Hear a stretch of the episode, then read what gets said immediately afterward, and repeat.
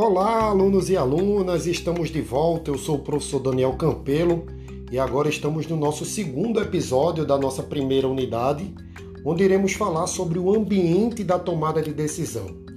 A gente está vendo aí no nosso material informações importantes, definições importantes acerca do processo decisório e agora a gente se deparou no ambiente da tomada de decisão. A gente pode ver que são três ambientes em que podemos tomar as decisões nas organizações: o ambiente de incerteza, o ambiente de risco e o ambiente de certeza.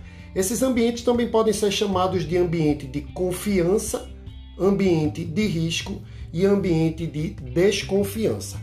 O ideal é que na organização vocês tomem sempre decisões no ambiente de certeza.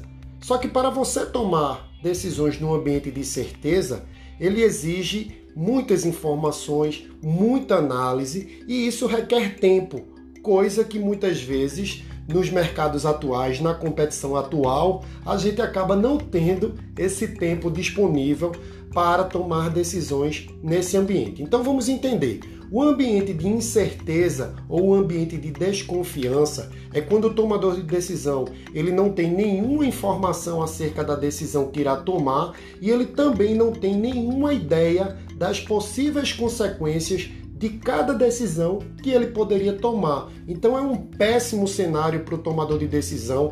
A gente só deve tomar decisões nesse cenário quando não há nenhuma outra alternativa, porque você acaba tomando aquela decisão que ela vai muito ligada na intuição, mas acaba muitas vezes tendo que contar com a sorte e não é isso que nós queremos.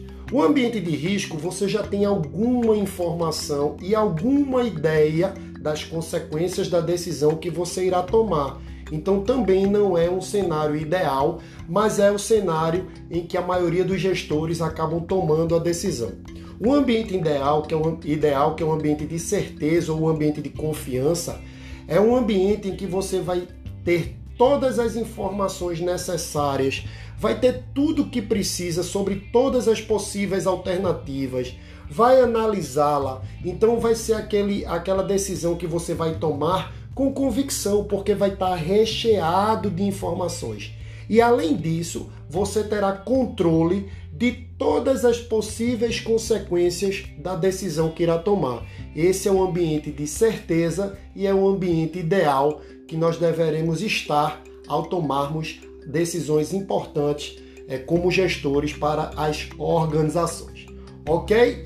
Eu espero ter esclarecido. A gente se encontra no próximo episódio, que será na segunda unidade. Eu espero todos vocês lá. Um grande abraço e até mais!